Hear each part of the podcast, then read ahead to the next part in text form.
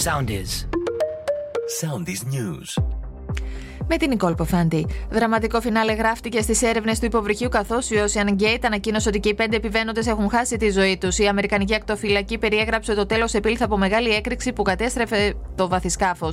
Στα βάθη του Ατλαντικού γράφτηκε το τραγικό φινάλε. Χθες εντοπίστηκαν συντρίμια στη ζώνη των έρευνων στο ναυάγιο του Τιτανικού. Η Αμερικανική ακτοφυλακή περιέγραψε ότι το τέλος επήλθε από μεγάλη έκρηξη που κατέστρεψε το βαθισκάφο. Το πολεμικό ναυτικό των ΗΠΑ φέρεται να άκουσε τον ήχο της έκρηξης του υποβρυχίου Τιτάν λίγο αφού του αναφέρθηκε ότι αγνοείται.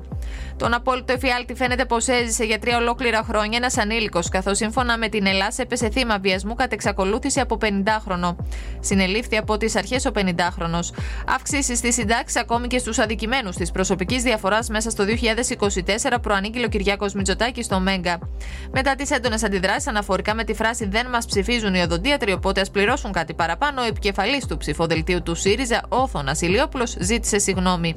Σε τέσσερις νέες συλλήψεις για την υπόθεση βιασμού της 12χρονη των Κολόνο προχώρησαν χθες οι αρχές μετά τη νέα κατάθεση της ανήλικης.